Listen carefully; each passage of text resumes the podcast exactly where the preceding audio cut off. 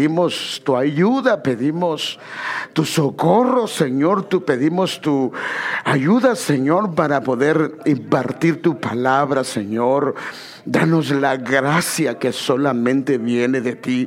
Damos el auxilio de tu Santo Espíritu, Señor. Ayúdanos, socórrenos, Señor. Necesitamos de tu ayuda, Señor, para impartir tu palabra. No hay manera que podamos abrir nuestra boca si tú no nos abres los labios. No hay manera que podamos darnos a entender si tú no nos das la gracia. Por eso lo pedimos, por eso lo suplicamos, Señor bendice a tu iglesia, circuncídanos a través de tu palabra, Señor, trae sanidad también a través de ella y a nuestros hermanos y hermanas que están enfermos, por favor, pedimos que traiga sanidad sobre sus vidas. En el nombre de Jesús lo pedimos y damos gracias, Señor.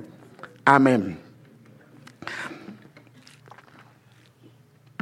Hermanos, la verdad es que cuando le agradezco al Señor porque casi todo el tiempo ponemos este rótulo que es el año de la recuperación. Pero cuando realmente pensamos con seriedad sobre el año de la recuperación, espero en el Señor que nosotros pensemos en las cosas que de verdad hemos perdido. Y si las hemos perdido, significa que nos falta recuperarlas, ¿cierto? Y si debemos de recuperar, esto significa que no son opcionales, que son parte del llamamiento que el Señor nos dio para las cosas que el Señor tiene para nosotros. Creo que el problema está en que la mayoría podríamos entrar en un acomodamiento más allá de lo que es normal. Porque algunas cosas que deberían ser naturales en el caminar cristiano, por X o Y razón, tal vez no lo son. Entonces, fíjese qué tremendo. Es bueno que nosotros tengamos el conocimiento que el Señor nos ha dado. A Él le agrada eso. Es más, nos dice que corramos en pos de eso. Y Dios nos ha dado el privilegio de pertenecer a un ministerio que el Señor, desde la cabeza, desde el apóstol, la cabeza ministerial, Dios le ha dado mucha gracia en lo que es la palabra. Ahora, el problema radica en que si tenemos mucho conocimiento y este no lo llevamos a la práctica, Hermano, esto puede ser peligroso porque nos puede llevar a un estado de religiosidad. Y esto es algo que no le agradaría al Señor. Si ha estado viniendo, hemos estado hablando con respecto a esto, que la religiosidad, esto lo hablamos creo que el miércoles, la religiosidad puede llegar a deformar a una persona con respecto al llamado que Dios tiene para él. Necesitamos ser vivificados en el Señor, porque la religiosidad es algo que a él no le agrada. Entonces, en el tiempo del fin, hay un peligro que está eh, latente en la Biblia. Por ejemplo, Daniel capítulo 12, versículo 4, en la versión eh, TLA dice, y tú Daniel, no digas nada de esto a nadie. Mantén cerrado el libro hasta que llegue la hora final. Y él da un detalle. Pues muchos andarán de un lado para otro queriendo saber más. O sea que habrá una comezón de oír. Y eso está bien porque debemos de correr en pos del conocimiento. Ahora el problema es que si solo hay conocimiento y no hay práctica del conocimiento, esto es en cierto sentido una religiosidad y en el peor de los casos, o perdón, o, en uno de los casos sería comodidad. El apóstol Santiago hablando sobre las acciones del creyente y lo que es el conocimiento. Él dice en Santiago 2.20, dice, pero ¿quieres saber, hombre vano, que la fe sin obras es muerta? O sea que si hay fe, hay conocimiento, pero no hay obras, no hay acciones, es muerta la fe. Así lo dice la Biblia, hermano. Es estéril, dicen en otras versiones. Y en el mismo texto, eh, hablando más adelante, él dice así, así como el cuerpo sin aliento está muerto. Mira, mira cómo lleva esto. Compara el aliento, dice, o la fe, dice, así como el cuerpo sin el aliento está muerto, así también la fe sin buenas acciones está muerta, está estéril. Hermanos, yo creo que la mayoría de nosotros en la iglesia, especialmente hablo de esta iglesia, llevamos, les digo por eso porque yo me siento con la mayoría para preguntarles a cuándo conocieron al Señor, cuánto tiempo llevan, si son bautizados, todo ese tipo de cosas. Y la mayoría llevamos algunos años en la iglesia, a excepción de algunos nuevos que algunos inclusive se acaban de bautizar. Ahora, este permanecer que hemos llevado por muchos años en la iglesia nos ha dado el privilegio de escuchar mensajes de toda índole, hermano. Es de escatología, familiares, doctrinales, de teología, administración del alma, liberación de niños y una cantidad de cosas, de atmósferas espirituales. Y hay una, si le pregunto, la mayoría hemos escuchado, la, eh, no la mayoría, pero mucha variedad de temas. Ahora, esta acumulación de conocimiento va acorde al proceder de nuestras vidas? Esa sería la pregunta. Porque si nos va a demandar el Señor por el conocimiento que hemos adquirido. Entonces el conocimiento es bueno, pero también conlleva una responsabilidad. O sea que la responsabilidad está sobre nosotros cuando hemos adquirido conocimiento. Por eso es que esta parte final de Santiago, mire cómo dice hermano, amados hermanos, no muchos deberían de llegar a ser maestros en la iglesia, porque los que enseñamos, mire qué dice hermano. Ahora, ¿quién enseña? ¿Alguien que no sabe? Enseña el que sabe, ¿no? El que ha agarrado conocimiento. Dice, porque los que enseñamos seremos juzgados de una manera más estricta. Entonces aquí, a nosotros los que sabemos, se nos demanda más que al que no sabe. Entonces fíjese, cuando tú sabes es porque el Señor ha invertido en ti. Ahora, si Dios ha invertido en ti, ¿qué has hecho tú y yo con este conocimiento? Porque, hermano, el no querer hacer lo que el Señor nos ha dicho que debemos de hacer, por la razón que sea, en el llamado que el Señor nos ha dado, eso no le agradaría a Él. Mire, hay un caso en particular que estaba recordando cuando estaba eh, anoche preparando este mensaje y mire, déjeme contarle una historia que el Señor mismo la dio. Mire, Jesús respondió con una historia. Un hombre judío, él era judío, bajaba de Jerusalén a Jericó y fue atacado por ladrones. Le quitaron la ropa, le pegaron y lo dejaron medio muerto al costado del camino. O sea que, eh, por decir así, si habláramos en término eh, coloquial ahorita, sería un hermano de la iglesia. Ahora, un sacerdote, el pastor, o una ayuda ministerial, Pasó por ahí de casualidad. Pero cuando había al hombre en el suelo, cruzó al otro lado del camino y siguió de largo. ¿Tenía conocimiento este sacerdote o no lo tenía? Pues era un sacerdote, tenía conocimiento, pero su conocimiento no lo ayudó o no lo motivó a ayudar a su conciudadano, a su hermano. Porque él estaba tal vez ocupado o tenía su agenda bien llena, no quería salirse de la agenda personal que él tenía. Acuérdese, estaba bajando de Jerusalén. Posiblemente, hermano amado, venía de ministrar en el templo. Mire, ¿de dónde venía? De ministrar en el templo. Tal vez hasta predicó sobre la ayuda a los hermanos. Y ahora Dios viene y le presenta una oportunidad. Eso me recuerda que, bueno, varios testimonios, pero voy a contar uno que me recuerda que de mi sobrino. Él nos vino a ayudar así como, ah, bueno, fui aquí que nos viste, no, en los dos lados nos ha venido a ayudar con la electricidad, pero fue creo en el otro lado que yo le llamo un día y le digo, mi hijo, fíjate que necesitamos que nos ayudes con la electricidad. Y ya después me contó él que había unos días atrás le había estado diciendo al Señor, Señor, yo te quiero servir pero allá, no hasta acá. Y ya cuando yo le llamé, dijo, guapes, a ver si mi carro me va a aguantar hasta allá. Y comenzó. Pero rápido le vinieron las preguntas, lo que le había dicho el Señor, yo te quiero servir. Entonces, gloria al Señor, fue obediente, se vino. Y mire, hermano, y aquí está hoy con nosotros también. Pero, hermanos, si Dios nos ha dado capacidades y conocimientos, el Señor quiere que lo pongamos en práctica. Él había estado en el servicio, tal vez hasta había sido un servicio ungido. Pero esta unción, este conocimiento no le sirvió de nada porque no lo llevó a la práctica. Porque según esta historia no correspondió al conocimiento que él tenía.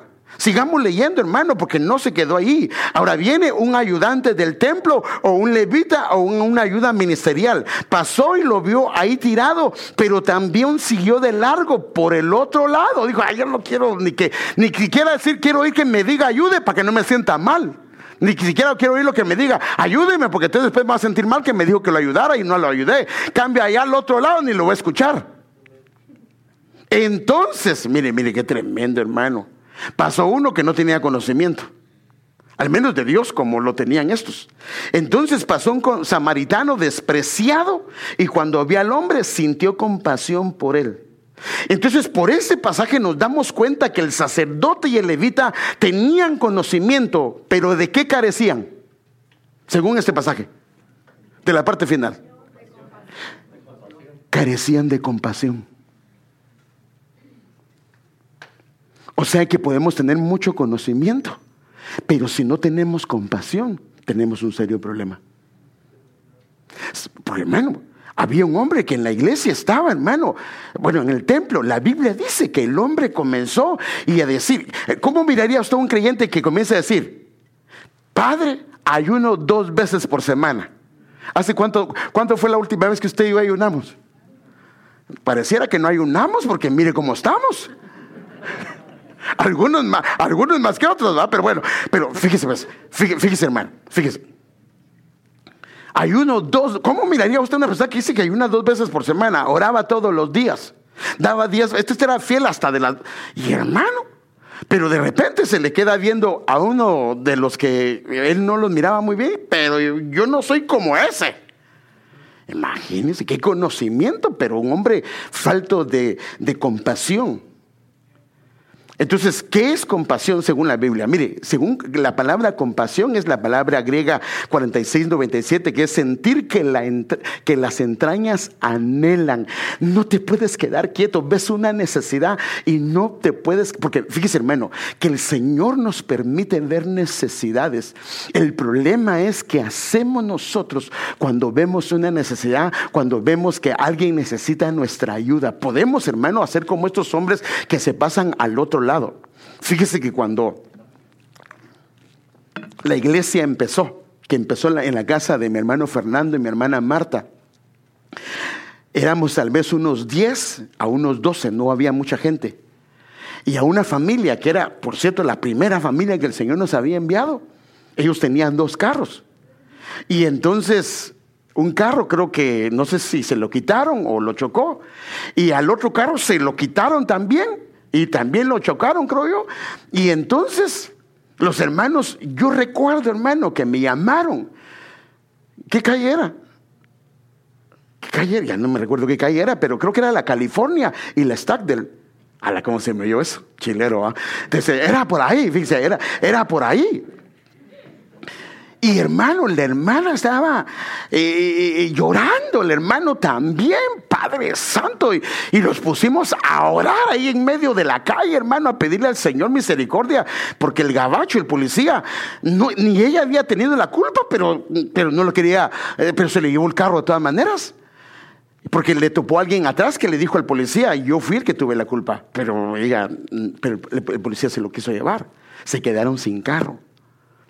Entonces yo al pequeño grupo que teníamos le digo, hermanos, los hermanos han sido metidos en una prueba, pero nosotros también estamos siendo probados.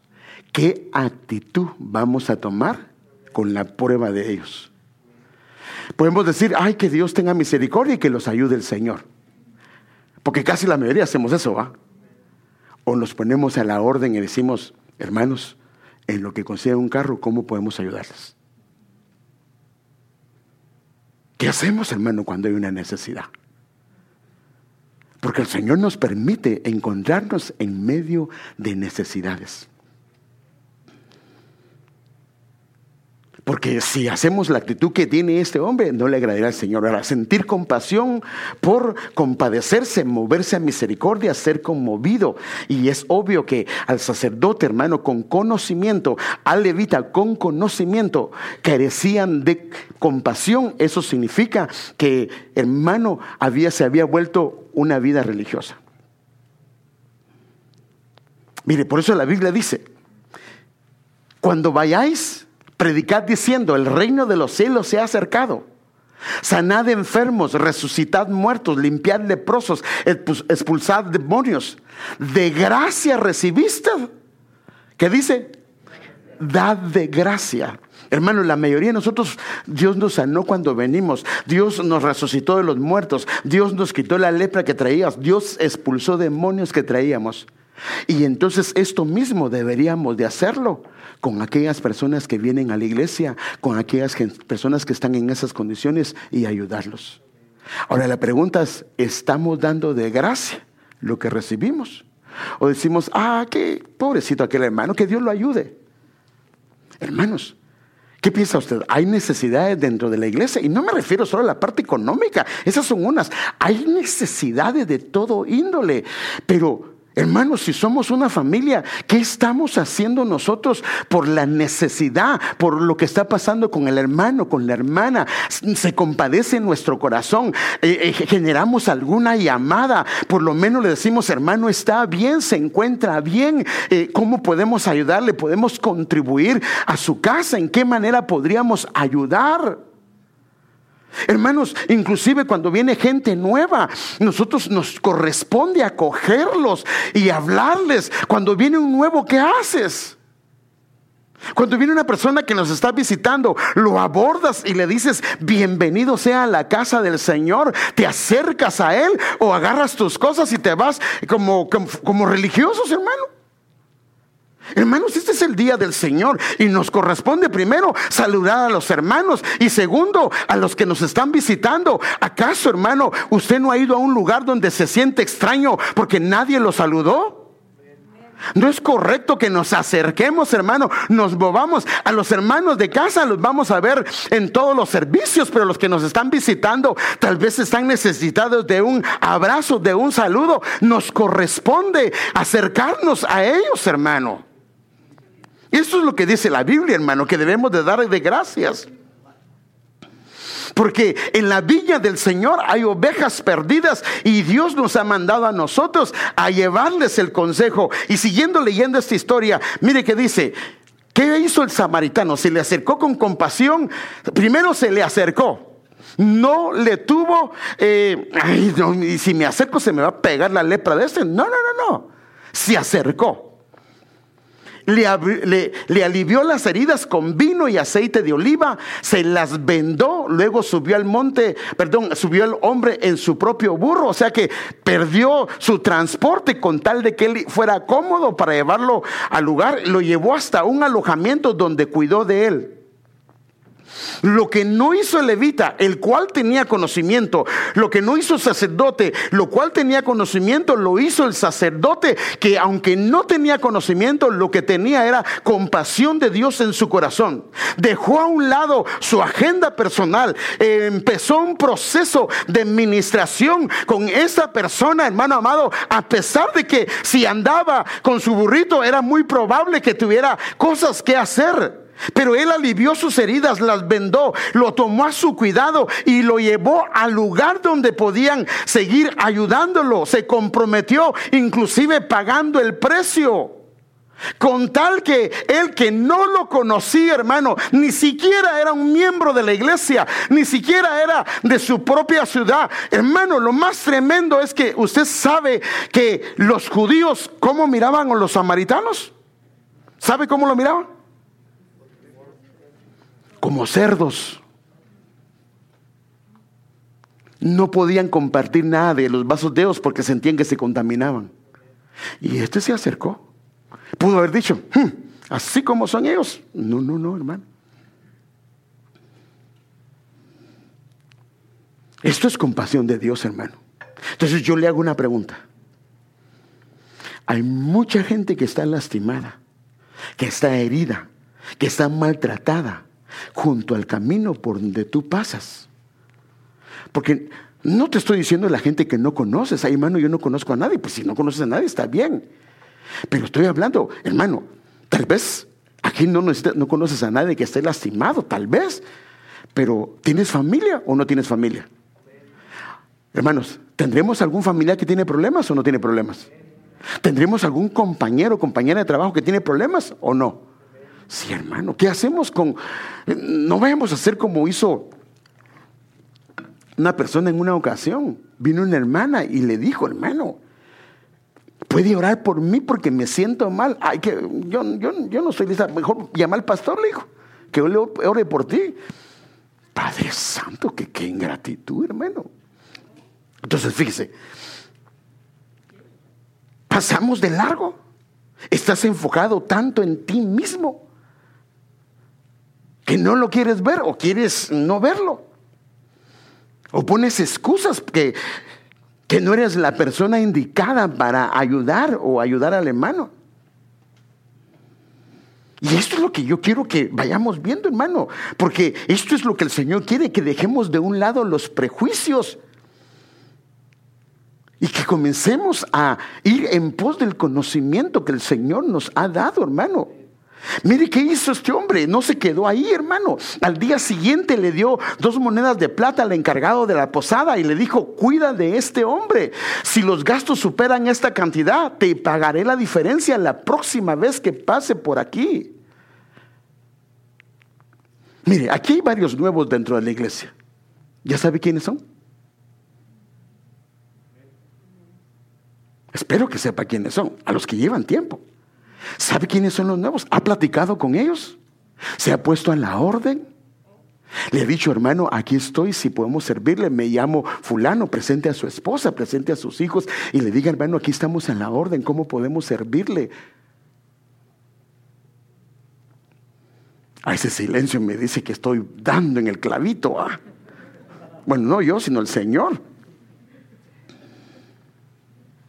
Hermanos, nosotros necesitamos hacer, hermanos, yo no les, mire, si llama a otra gente, bueno, pero a quien nos corresponde llamar primero son a los nuestros, a la gente que se congrega dentro de la iglesia a la gente que está dentro de la iglesia. Y por eso es que los que tenemos conocimiento deberíamos de proceder en base al conocimiento que tenemos. Porque los que tenemos conocimiento, Dios nos ha dado palabras, hermano, para poder levantar al cansado, al que está caído, liberarlo. Imagínese con tanto conocimiento en nuestros labios y no le dimos una palabra de aliento a alguien, no le dimos una palabra de esperanza cuando Dios nos tenía preparados a nosotros para darles esa palabra a ellos y levantarlos, bueno, Dios usa a alguien más, pero para nosotros era.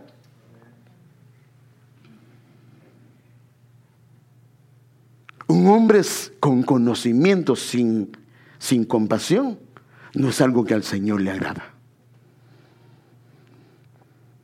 Entonces, en base a esto, yo me gustaría enfocarme en un tema, hermano. Cuidando a los pequeños del Señor. Miren, en toda iglesia hay pequeños, ¿o no, hermanos? Sí, hermano, fíjese que yo conozco a varios chaparritos en la iglesia. No, no, no, no, no, no. mire, mire, eh, mire, mire, yo sé que algunos latinos, algunos Dios lo saben de nosotros como llegamos, llegamos tarde a la repartición, ¿verdad? Pero, pero, pero hay un, pero yo sé que no, no, no me refiero a estatura, no, no, no, no me refiero a eso, porque algunos somos chaparritos, porque qué culpa tenemos nosotros si nuestra mamá era un size así chiquito y qué, podemos pedir, no podía, tampoco podía pedir uno que fuera como Goliat, ¿verdad? No, pero, pero, pero fíjese, pero el asunto, estoy hablando de los pequeños, los que han iniciado.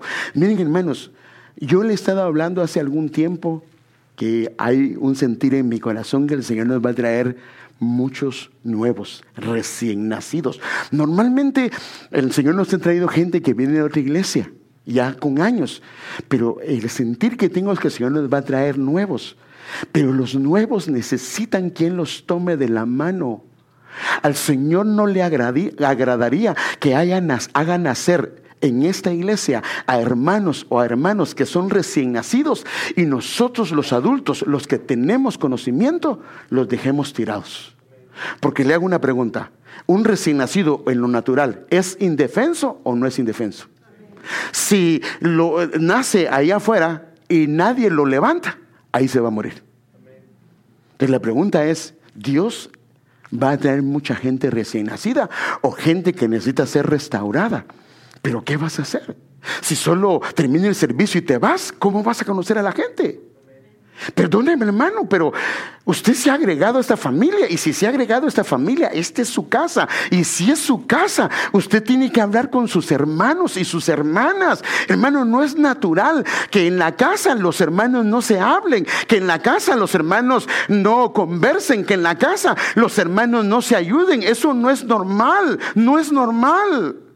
Lo normal es que los hermanos se platiquen, se ayuden, se colaboren, se echen la mano si están pasando por algún problema. La familia es la primera que ayuda para poder resolverle el problema que está.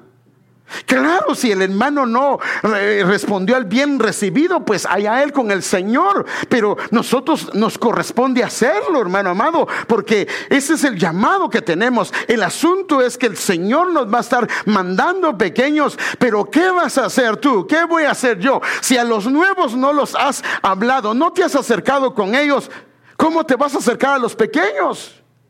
Porque los pequeños te van a, sacar de la agenda. Hermano, yo le podría hacer unas preguntas de la Biblia que no sé.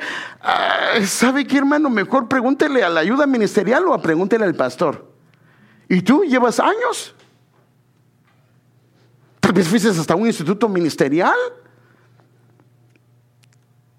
Hermanos, es el tiempo, hermanos. Es el tiempo que Dios quiere que hermanos cuidemos a sus pequeños, cuidemos a la gente que el Señor, ya sea pequeños en el sentido de que acaban de nacer o pequeños en el sentido que ellos por alguna razón no se les permitió crecer, los dejaron abandonados, hermano. No hay nadie quien los cuide, hermano, porque el problema es que cada quien andamos, cada metidos en nuestra propia agenda y se nos olvida que hay gente que está necesitada necesitada, hermano, que necesita una palabra, que necesita un consuelo, que necesita que venga alguien que le diga, no te preocupes, este es el camino y yo te voy a ayudar, yo me voy a sentar contigo. Por supuesto, si no hay compasión, no se puede hacer.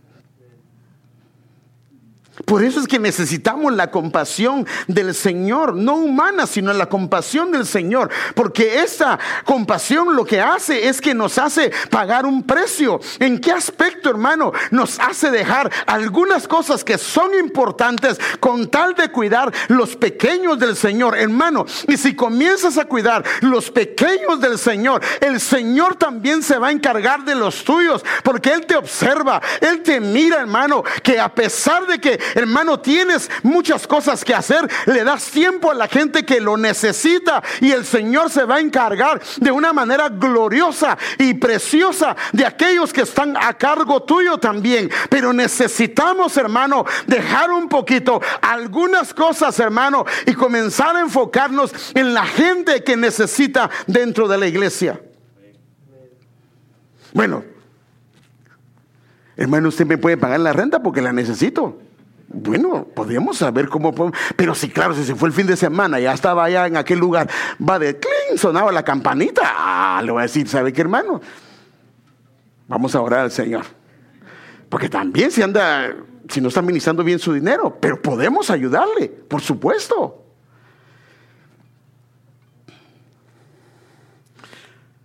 ¿Somos o no somos la familia del Señor, hermanos? Mire, mire, ¿somos o no somos la familia del Señor? Entonces, el que está a la par suya, ¿qué es? Es mi esposa. No, no, no, no yo, yo, sé, pero también es su hermana. También es su hermano. Tal vez el que está atrás, el que está adelante, también es su hermano. Le hago la pregunta, ¿Conoce el nombre del que está delante y del que está atrás?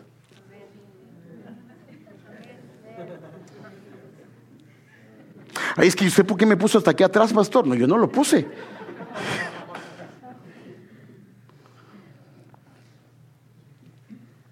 Mire, mire lo que dice el Señor. Dios ubica a los solitarios en familias. Dios se encargó, fíjese pues, esta es una familia. Dios tiene muchas familias. Bueno, tiene una sola familia, pero tiene tribus. Esta es una familia. Y Dios trajo, fíjese qué tremendo, a hermanos a que se ubicaran en esta casa. Ahora, ¿a quiénes son los que deben de atenderlos? ¿Quiénes son los que deben de acercarse? Los de la casa. Dios ubica a los solitarios en familia, pone en libertad a los prisioneros, ¿quiénes? Los de la casa, y los llena de alegría, pero a los rebeldes los hace vivir en una tierra abrazada por el sol.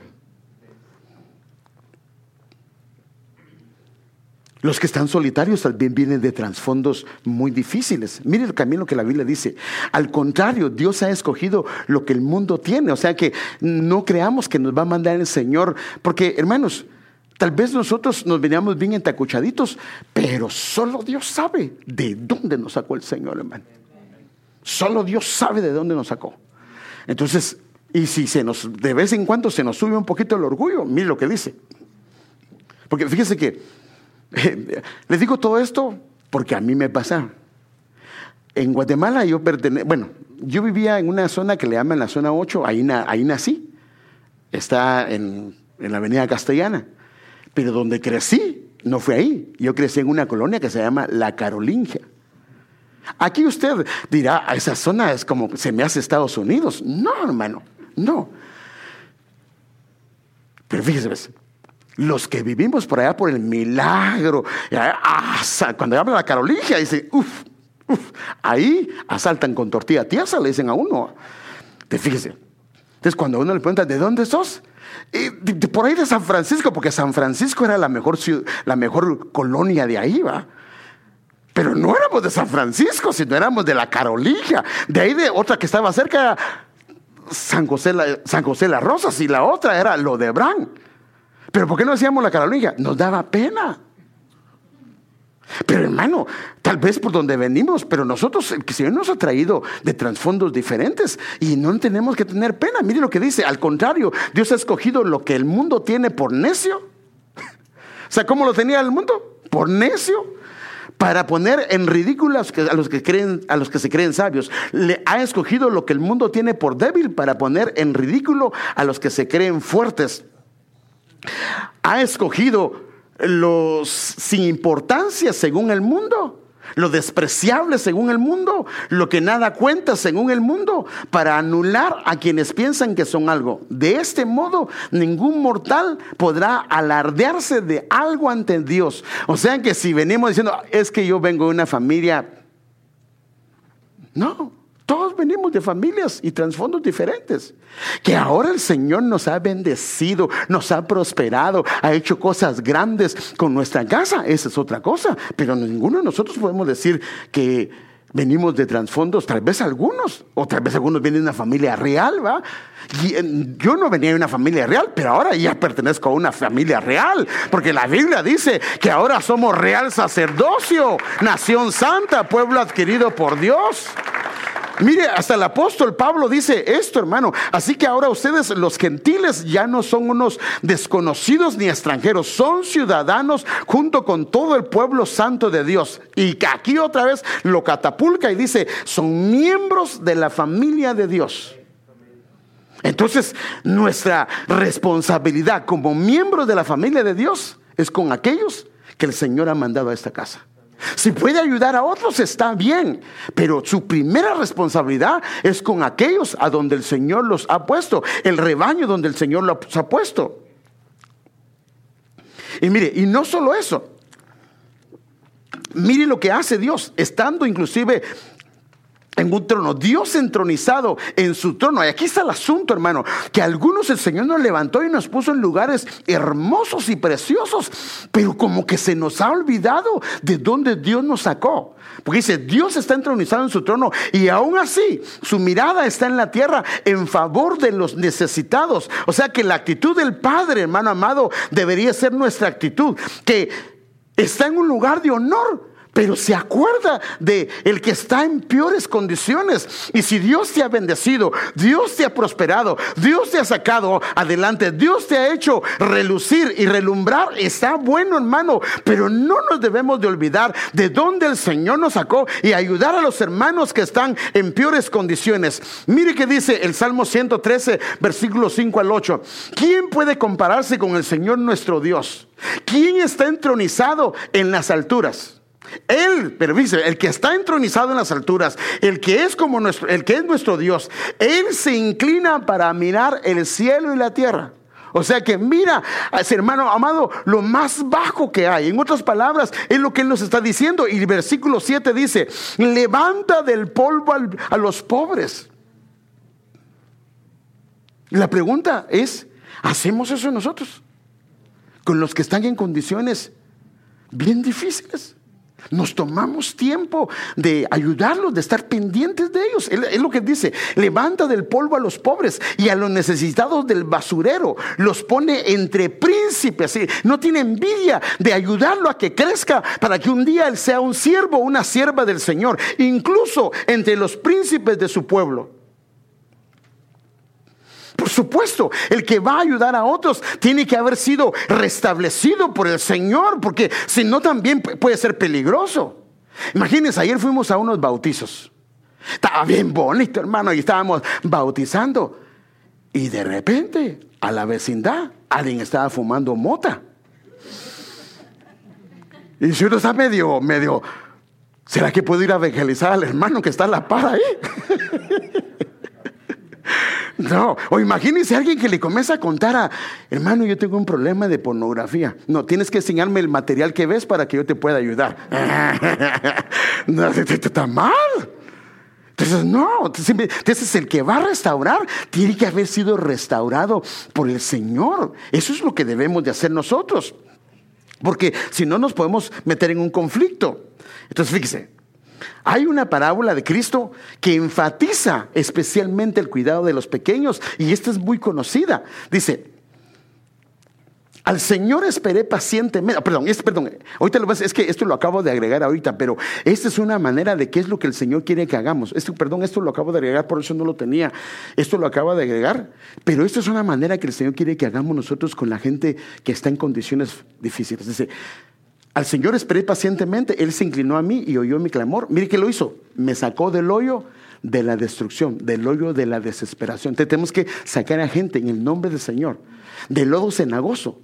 Asentó sus pies sobre la roca que es Cristo y lo afirmó, lo puso firme y fíjense, pues, y no solo hizo eso, sino puso en su boca un cántico nuevo, o sea que le ayudó a que cambiara su manera de hablar, un canto de alabanza a nuestro Dios, que comenzara a alabar al Señor. Y mucha gente va a ver esto y temerán y confiarán en el Señor. Es una manera de que nosotros debemos hacer es sacar a la gente que está en el pozo, claro, guiados por el Señor, sacarlos de ahí, ponerlos en Cristo, en la roca, lavarlos, hermano amado, ponerles cántico de alabanza y toda la gente se va a dar cuenta que Señor hizo algo precioso en alguien. Entonces, mire este, esta parábola del rebaño de las 100 ovejas.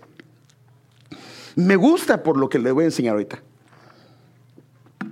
Mateo capítulo 18, versículo 12 al 14, y a mi esposa se le olvidó el té. Padre Santo.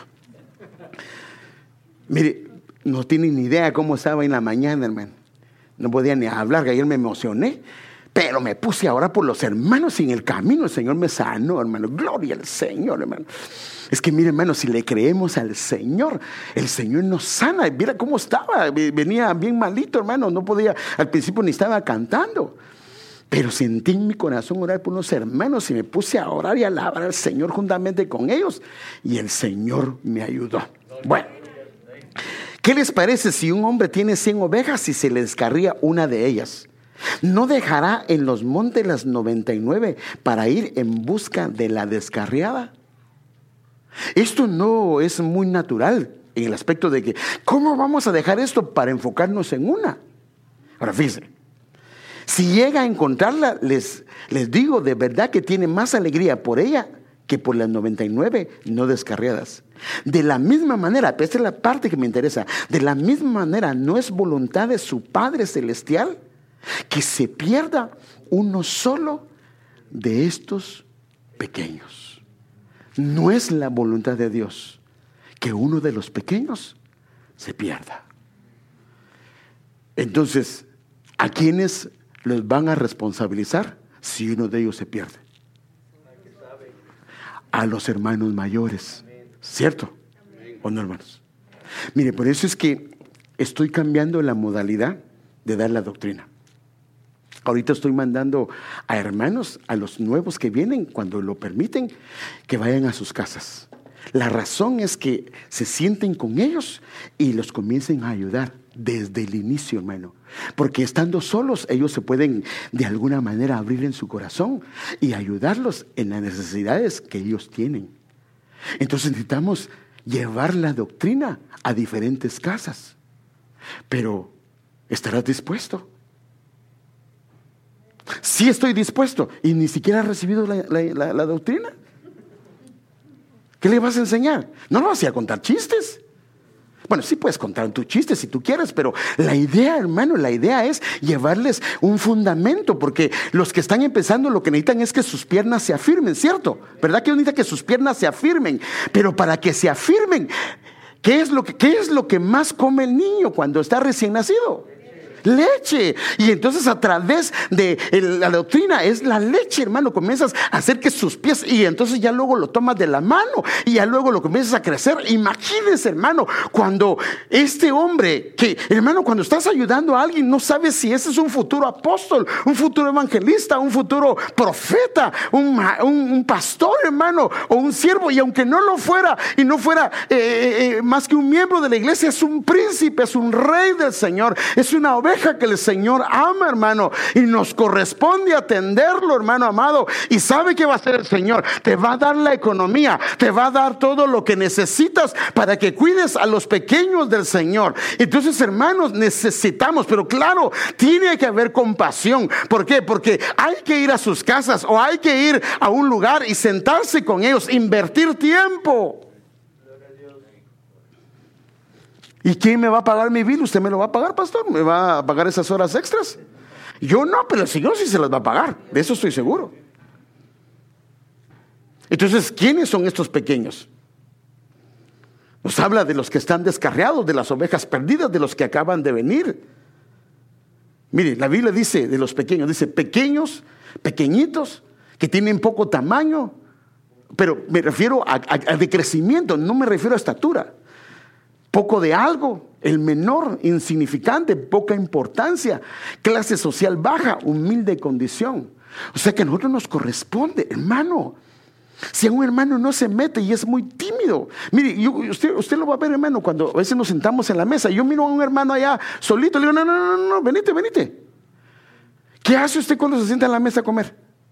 Usted plática y plática y hay un hermano solo, una hermana sola. No, no, no. Invítelo a su mesa. A, los hermanos que miramos normalmente vamos a platicar todo el tiempo. Invite a los hermanos. De repente le puede dar aleluya, gloria al Señor. Gracias, amada sierva. Invítelos, siéntese con ellos. Llámelos, pregúntele cómo están, cómo se encuentran. Si está enfermo su hijo, dígale, puedo orar por su hijo, hermano. Puedo orar por su hija, hermana. Puedo, eh, eh, hermano, orar por ellos. Y hermano, usted puede ser una bendición. Aquí hay dones de sanidad. Hermano, aquí hay dones de sanidad. Pero hay que orar por la gente. Pero ¿quiénes lo van a hacer? ¿Queremos que venga alguien de afuera o, o tenemos que hacerlo nosotros? Nosotros nos corresponde. Hermano amado, qué hermoso es cuando comienza a haber armonía, que comienza a haber un cuidado especial entre los hermanos. ¿No dice la Biblia que ahí envía el Señor bendición y vida eterna? Entonces no podemos descuidar a los pequeños, porque descuidar a los pequeños es descuidar a la familia del Señor. Ellos necesitan que tomemos de la mano sus vidas, que los ayudemos, hermano amado, y que los ayudemos a crecer para que ellos crezcan, hermano amado, y se involucren. Y lo mismo deben de hacer los de la alabanza. Todo lo que Dios nos ha dado, impartámoslo. Mire, usted me va a oír oyendo a mí que yo cuando oro por la gente, yo le imparto lo que el Señor me ha dado. Yo le imparto lo que el Señor me ha dado. Impártale. Aquí hay siervos y siervas del Señor que podemos impartir lo que el Señor nos ha dado. Para si el hermano no está bien, ayudémoslo, hermano. Pero en la ahora claro, la reunión, hermano, no es para para chismes ni para murmuraciones, porque eso no es bueno, sino me refiero para que qué bonito es cuando el hermano lo invita al hermano a ir a su casa y que un almuerzo, una comida, lo que quieras, y que pasan un buen tiempo y se alegran, eso es hermoso. Hermanos, es hermoso cuando la iglesia comienza a tener esa armonía. Porque quiero decirle algo, el dejar a los pequeños descuidados no es una característica de Dios. ¿Sabe de quién es la característica? Del enemigo y de Faraón. Déjenme enseñarle. El faraón es el que da la orden que a los pequeños se le tiren al río. En otras palabras, que se lo lleve la corriente. Hay que miren cómo hacen ellos, hay que miren cómo, cómo salen adelante. El faraón es el que da la orden ¿Y quiénes obedecen la orden? ¿A quién le dio la orden? ¿A los israelitas o a los egipcios?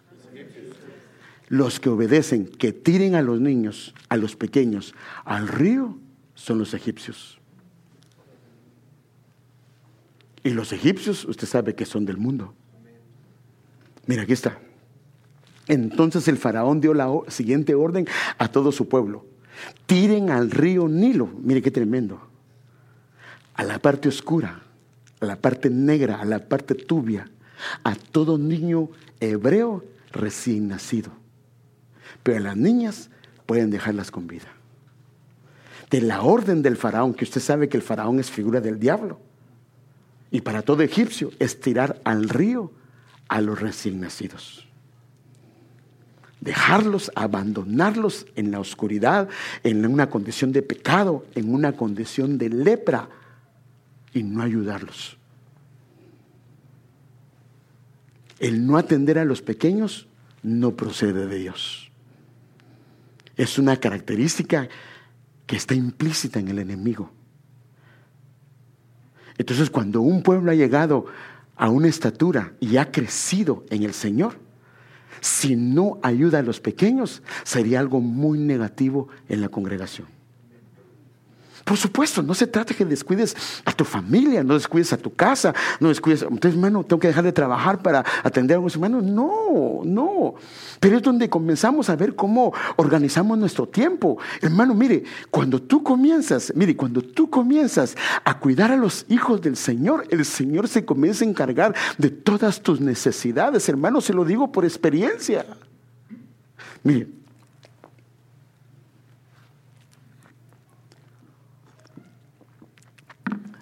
Antes de, comenzar la obra, yo tenía mi negocio, y algunos que me conocen lo saben. Tenía mi negocio, el cual con él vivíamos, con el cual compramos la casa que tenemos, con el cual pagamos el down payment, y el Señor nos permitió comprar nuestros muebles. Mi negocio, gracias al Señor, nos iba muy bien. Y cuando me vine para acá, quise hacer el negocio, pero no se pudo por el tipo de negocio que tenía. Y entonces pues, tenía que o regresarme a Los Ángeles o hacer algo. Y estando en la iglesia con ocho o diez personas, yo le quería al Señor, hermano, y me metí de lleno a la obra, que normalmente no lo hacen. Pero yo le creía al Señor, que el Señor me había llamado, y me metí. Y se lo digo delante de Dios, ni un solo mes me he preocupado de pagar mi renta, de pagar el local, de pagar los biles de mi casa. Ni un solo mes ha habido un solo momento que me he afligido por eso. Porque, hermanos, nos hemos preocupado por el pueblo del Señor. Entonces, lo que le estoy tratando de decir es que cuando le sirves al Señor, Hermano, Él no es deudor de nadie, hermano.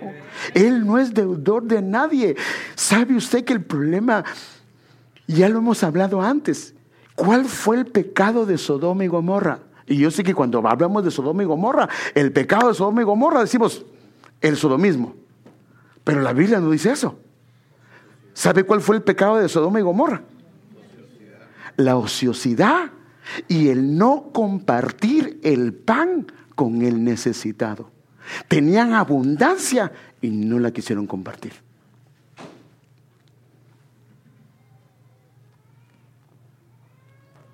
Dios quiere que apartemos tiempo y comencemos a ayudar. Hermanos, Créame lo que le estoy diciendo, nos va a mandar el Señor, no sé por qué razón.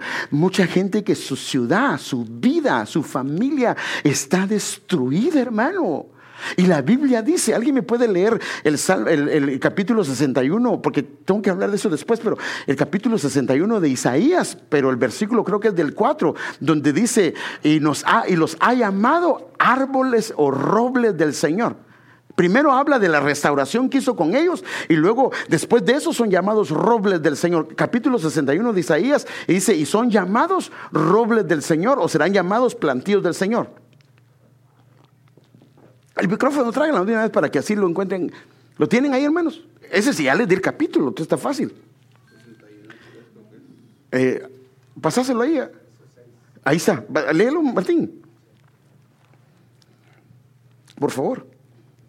Isaías 61, verso 6 dice, y vosotros seréis llamados sacerdotes de Jehová, ministros de nuestro, de nuestro Dios seréis llamados, comeréis las riquezas de las naciones y con su gloria seréis sublimes. Sigue leyendo. Verso 7. En lugar de, de, vuestra doble confusión y de vuestra deshonra. No, entonces, entonces perdón, mijo. Entonces, este, creo que es. Ah, el 3. Ah, léelo, léelo, mi hija, por favor. Pásale el micrófono. Gracias, mi hijo, gracias. Es que hay un versículo ahí que es el, el clave del. A ordenar que a los afligidos de Sión se les dé gloria en lugar de ceniza, óleo de gozo en lugar de luto, manto de alegría en lugar del espíritu angustiado, y serán llamados árboles de justicia, plantío de Jehová, para gloria suya. El versículo que sigue, mire, ¿qué van a hacer ellos? Ya como árboles de justicia, como plantío del Señor. Reedificarán las ruinas antiguas y levantarán los asolamientos primeros y restaurarán las ciudades arruinadas, los escombros de muchas generaciones. Cuatro cosas van a hacer ellos, hermano.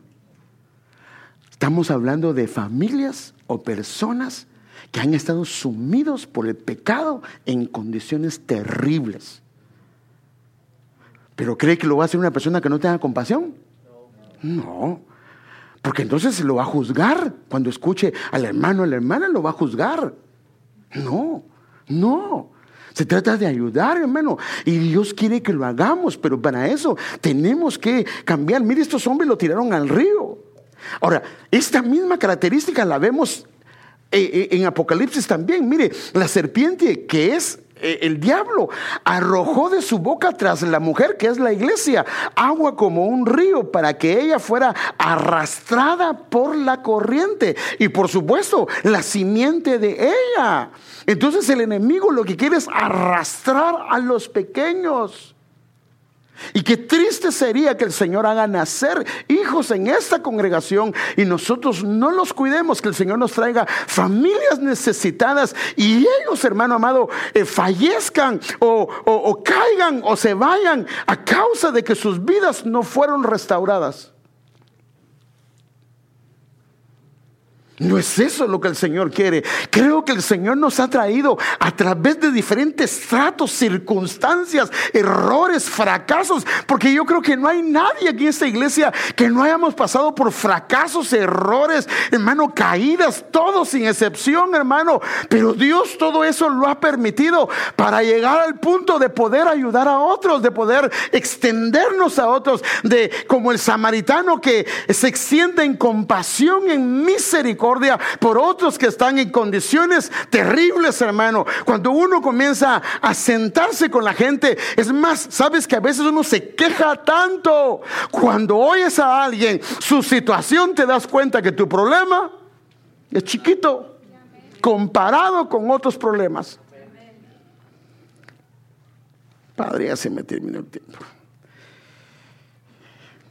Entonces, una de las cosas que no podemos ir con los pequeños es causarles daños en el camino. Esaú quiso llevar a Jacob con sus pequeños a la carrera. No, no, no, no, no, no. Por eso es que la persona que va a ayudar a los pequeños tiene que tener paciencia. ¿Cuántas veces necesitas decirle a un pequeño que no haga eso? Muchas veces. Tiene que tener paciencia. Tiene que tener paciencia. No tiene que mandar al mundo. Ah, este, este es un carnalote, una carnalote. No, no, no, no, no. Tiene que tener paciencia. Tiene que llevarlo al paso de los pequeños. Son pequeños, van a llegar al nivel que ellos quieren. Y fíjese pues, tanto los pequeños como los grandes son parte del tesoro del Señor. Todos los objetos de la casa de Dios, grandes y pequeños, los tesoros de la casa del Señor. Ellos son los tesoros de la casa del Señor y los tesoros del rey y de sus oficiales. Ahora, lo triste sería que los tesoros del Señor, grandes y pequeños, permitamos que el enemigo se los lleve a Babilonia, a un lugar de confusión. Póngase de pie un momentito.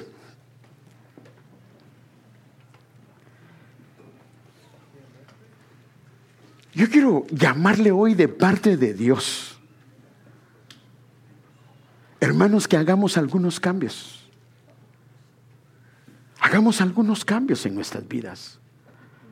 ¿Por qué tenemos que ser tan simples, hermanos? Hermano, pero si a mí nadie me llama, ¿por qué yo tengo que llamar a la gente? Sí, tal vez nadie te llama.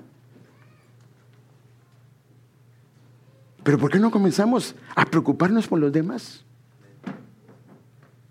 Sabes que a veces nos va a sorprender gente que fue una bendición haberlas conocido. Claro, si te sientas con alguien y comienzas a murmurar, ahí sí que apártate. Pero hermanos, los hermanos son una bendición sentarse con ellos, platicar con ellos, hablar con ellos. Muchos de ellos te van a bendecir con lo que te van a contar. Y puedes bendecirlo con la experiencia que Dios te ha dado. Tu matrimonio puede ser un ejemplo para ellos, para esas familias. Pero necesitamos, hermano amado, atender a los pequeños, no los pequeños de otro lugar, porque ellos, en la congregación donde están, los van a cuidar. Son los pequeños de esta casa, porque Dios nos está mandando pequeños o familias necesitadas y nosotros tenemos que ayudarlos y decirles, ayúdanos Señor para comenzar a velar, comenzar a cuidar por ellos. No podemos ser egoístas, hermano, porque debemos de dar de gracia lo que recibimos. Alguien nos ayudó. A mí nadie me ayudó. Bueno, entonces el Señor mismo mandó sus ángeles para que te sostuvieras, porque si el Señor no lo hubiera hecho, no estuvieras acá. Pero casi siempre, la mayoría, alguien Dios le dio gracia y se acercó y, y, trató de ayudar. Pero ¿por qué no lo hacemos, hermano? No, no le agradaría al Señor verte, que te acerques, hermano, que comiences a acercarte. Y yo le hago la pregunta, ¿se saben los nombres de los hermanos? O decimos, como decimos todos, mira, mira, mira, aquel, aquel, aquel, el, el peloncito, el gordito, el flaquito, aquel así, hasta así le decía una vez, no, no, no, no. No, no. El hermano fulano de tal. Hay hermanos que a mí se me cuesta que se me queden los nombres. Ay, porque si se sabe todos los nombres de la novela. A eso sí lo sabe bien, hasta en inglés. Hermanos, mire, es una falta de interés. Mire, si yo a él lo veo como un príncipe del Señor, me voy a aprender su nombre. Me lo voy a aprender porque Él es valioso en la casa del Señor. Entonces yo le hago la pregunta, ¿sabe cómo se llama Él? Pero todos. Ah, eh, yo, eh, pastor, a mí no me diga nada porque acabo de venir. Sí. Ahora, ¿y entre los jóvenes? ¿Los jóvenes saben el nombre de Él? Al flaquito si lo conocen. Ya estoy diciendo apodo. No, pues que yo le digo de cariño a él así. Yo de cariño le digo a él así. Pero, fíjese. pues, Y así le puedo poner a otros hermanos. ¿Sabe quién es este joven? Hoy no lo conoce, pero mire cómo está transformado. El Señor lo acaba de cambiar. Ayer se bautizó. Ayer se bautizó. Y mire, y dijo, yo quiero llevar traje. Y ahí está con traje, hermano. Padre Santo.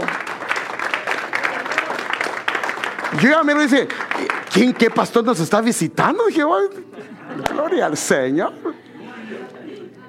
Hermanos, tenemos que cambiar. Por ejemplo, que eh, cuando lo veas, hermano, te felicito como vienes vestido. Qué raro te miras vos. A la gran. no, no, no, no puede ser, no puede ser. Espero que su hermano lo haya felicitado, ¿va? Y le digas, vos qué ridículo estás haciendo. No puede ser, ¿va? No puede ser. Al cuartito lo vamos a llevar. No, hermanos, tenemos que preocuparnos, hermanos, de los hermanos. Apréndete los nombres de los niños. Pregúntales cómo se llama. Bueno, el niño se, le va a decir. Qué hermoso cuando comienza a, a- aprenderte los nombres de los niños. Somos una familia, hermano. ¿Cómo podemos decir que somos una familia si no nos sabemos ni los nombres? Porque si papá no sabe los nombres de sus hijos, bueno, no sé que tengan unos 14 hijos, porque cuando tienen 14 hijos, sí, se confunde la mamá de llamarles. Pero no, hermanos, deberíamos de sabernos los nombres. Cuando te sabes el nombre, le estás diciendo que Él es importante, que lo ves como un rey, que lo ves como una reina, como un príncipe y una princesa del Señor. Y si no lo ves, entonces te vas a preocupar y le preguntas, si en el caso que es Joel, le preguntas al hermano José, hermano José, ¿está bien Joel? No lo he visto. Mire, y alguien que, mira a esta jovencita, levanta tu mano, ya está ministrando, ¿sabe cómo se llama? Se llama Esmeralda, pero de cariño. Le dicen Lala. Pero ¿se lo, lo sabemos? Bueno, algunos son nuevitos, pero los que llevamos algún tiempo. Todos los vasos pequeños del Señor para Él son muy importantes. Están dentro de su tesoro, del tesoro real del Señor. Y le agrada a Él que te preocupes por ellos. Hagamos cambios, hermanos. Comenzamos a tratarnos con cariño, hermano. No nos tratemos con pesadez, con cariño. Dirígete a un hermano, ¿cómo estás, hermano? Qué gusto verte. Dele un abrazo, hermano. Y dígale, hermano, qué bueno que estás acá. Hagamos algunos cambios. Y cuando veamos a un pequeño, con los hermanos platicas regularmente, acércate con los pequeños, acércate con los nuevos, abórdalos, hermano. Es que hermano no me da tiempo. Mm, sí te da tiempo. Si tomas la preocupación. Y si tú quieres enseñar en hogares, yo te pido que me hables a mí y a mi esposa, porque vamos a comenzar a coordinar para que el hermano les encargue de que mandemos a la gente a las casas. Porque quiero que comencemos a enseñar en las casas, a tener discipulados en casa. Claro, a los que quieran. Porque los que no quieran, pues no se puede hacer nada. Padre, aquí estamos hoy delante de tu presencia. Señor, perdónanos por la dejadez de nuestro corazón. Perdónanos, Señor, porque tenemos tanto que impartir, tanto que dar, tanto que dar a tu pueblo, a los pequeños tuyos. Y perdónanos si no los hemos cuidado, no los hemos atendido como es correcto, como es menester. Perdónanos, Señor, si no hemos estado pendientes de ellos, Señor, y si los hemos descuidado. Perdónanos, Señor, y ayúdanos a atenderlos, ayúdanos a estar pendientes de ellos, ayúdanos a cuidarlos, Señor amado, ayúdanos a cuidar a tus pequeños, Señor, ayúdanos, Señor, a guiarlos en el camino, a atenderlos, Señor amado. Padre, ayúdanos, Señor, dale a esa iglesia un amor fraternal, Señor, no solo entre hermanos, Señor, sino también para los pequeños que nos has mandado. Ayúdanos, Señor, a tratarlos con cariño, con respeto, con amor, con ternura, Señor. Ayúdanos, Señor, a ser ejemplos, Señor. Padre, por favor, ayúdanos, Señor. No nos permita ser una iglesia dejada, Señor amado. Renunciamos, Señor, a todo espíritu de faraón, de tirar a los pequeños, Señor, al río, Señor, a la nada, Señor. Padre, por favor, ayúdanos, Señor. Te lo suplicamos, Señor. Ayúdanos a preocuparnos, Señor, a estar pendientes de nuestros hermanos y nuestras hermanas. Y bendice, Señor, a los pequeños de la iglesia. Gracias por los pequeños de la iglesia. Gracias por los hermanos mayores, las hermanas mayores. Gracias por el pueblo que has dado en esta iglesia. Gracias por la congregación que nos has dado, Señor amado. Señor, prepáranos, Señor. Danos un corazón compasivo, un corazón compasivo, Señor, que se extienda hacia los pequeños, Señor, que se extienda hacia las familias que están con necesidad, Señor. En el nombre de Jesús lo pedimos, Señor, y damos gracias. Amén.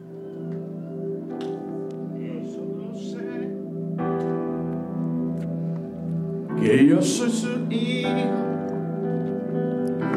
y él es mi padre